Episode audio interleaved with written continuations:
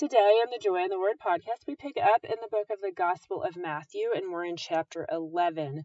This chapter is entitled Jesus and John the Baptist. And as you remember, we first read about John the Baptist preparing the way for Jesus in Matthew chapter 3.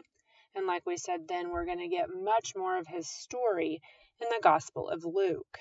So, here in chapter 11, it says, After Jesus had finished instructing his twelve disciples, he went on from there to teach and preach in the towns of Galilee. When John heard in prison what Christ was doing, he sent his disciples to ask him, Are you the one who was to come, or should we expect someone else? Then Jesus replied, Go back and report to John what you hear and see.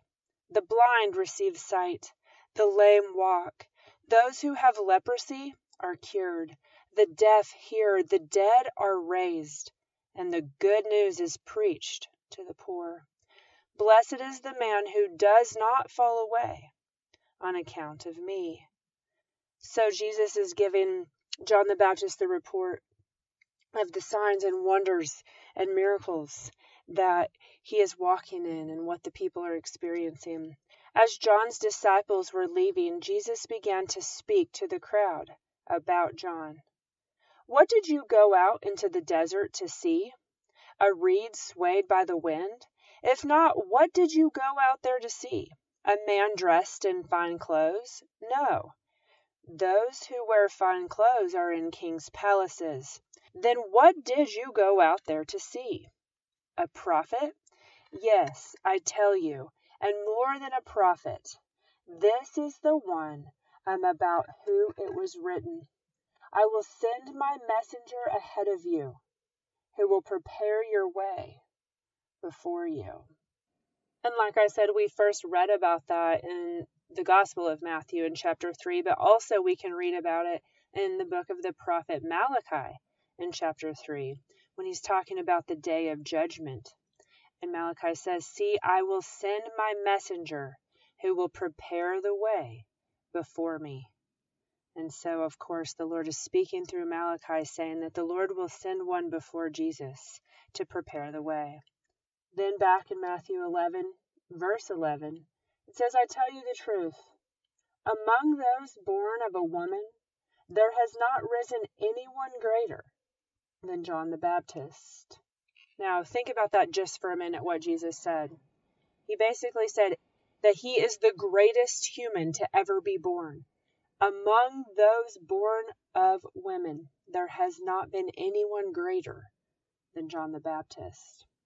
But then he goes on to say, Yet he who is least in the kingdom of heaven is greater than he. And so John the Baptist lived at a time before Jesus overcame death. He lived and died prior to death being overcome. So he says, From the days of John the Baptist until now, the kingdom of heaven has been forcefully advancing, and forceful men lay hold of it. For all the prophets and the law prophesied until John. And if you are willing to accept it, he is the Elijah who was to come. He who has ears, let him hear. Now we can go back to the prophet of Malachi and pick up in chapter 5, verse 5 and hear the Lord saying through Malachi, See, I will send you the prophet Elijah before that great and dreadful day of the Lord comes. He will turn the hearts of the fathers to their children, and the hearts of the children to their fathers. Or else I will come and strike the land with a curse. So here he's saying in chapter 3 of Malachi that he will send one before Jesus to prepare the way. And then here in chapter 5, verse 5, he's saying that person will be coming in the spirit of the prophet Elijah. And John the Baptist ministered in the spirit and power of Elijah. Jesus talks about this here in Matthew chapter 11 and also in Luke in chapter 1 and in the Gospel of Mark as well. It says, picking up now in verse 16 of Matthew 11, to what can I compare this generation? They are like children sitting in the marketplaces and calling out to others. So remember, he says they're like children. We played the flute for you, and you did not dance. We sang a dirge for you, and you did not mourn. So flutes are played at weddings and celebrations. It says the flute was played and they didn't celebrate.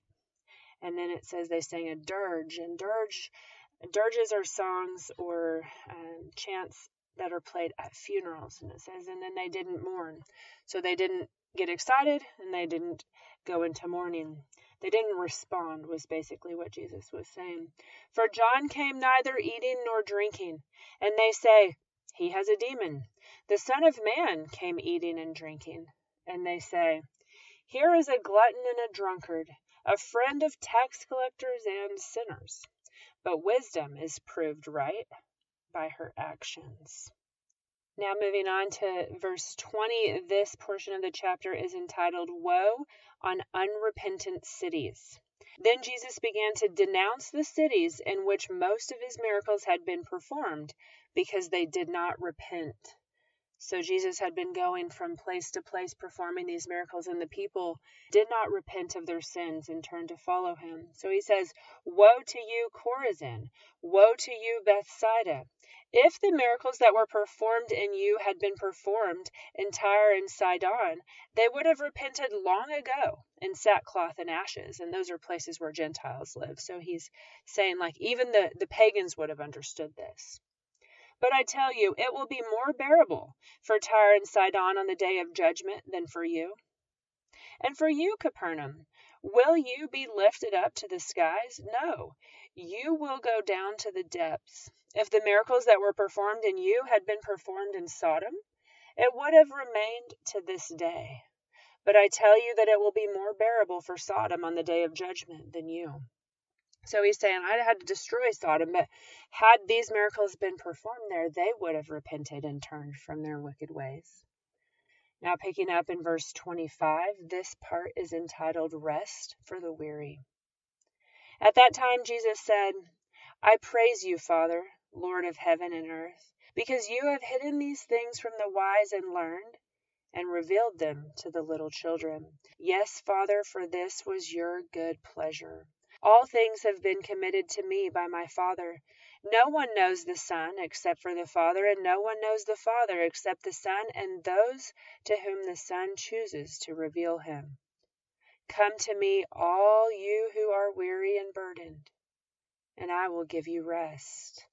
Take my yoke upon you and learn from me, for I am gentle and humble in heart, and you will find rest for your souls. For my yoke is easy and my burden is light. Now, that last part is worth repeating. Come to me, all you who are weary and burdened, and I will give you rest. Jesus said, He is the place to come. When you're weary, when you're burdened, when you're struggling, He is the place of rest. He says, For my yoke is easy and my burden is light. And that ends chapter 11. And we will pick up next time in Matthew chapter 12.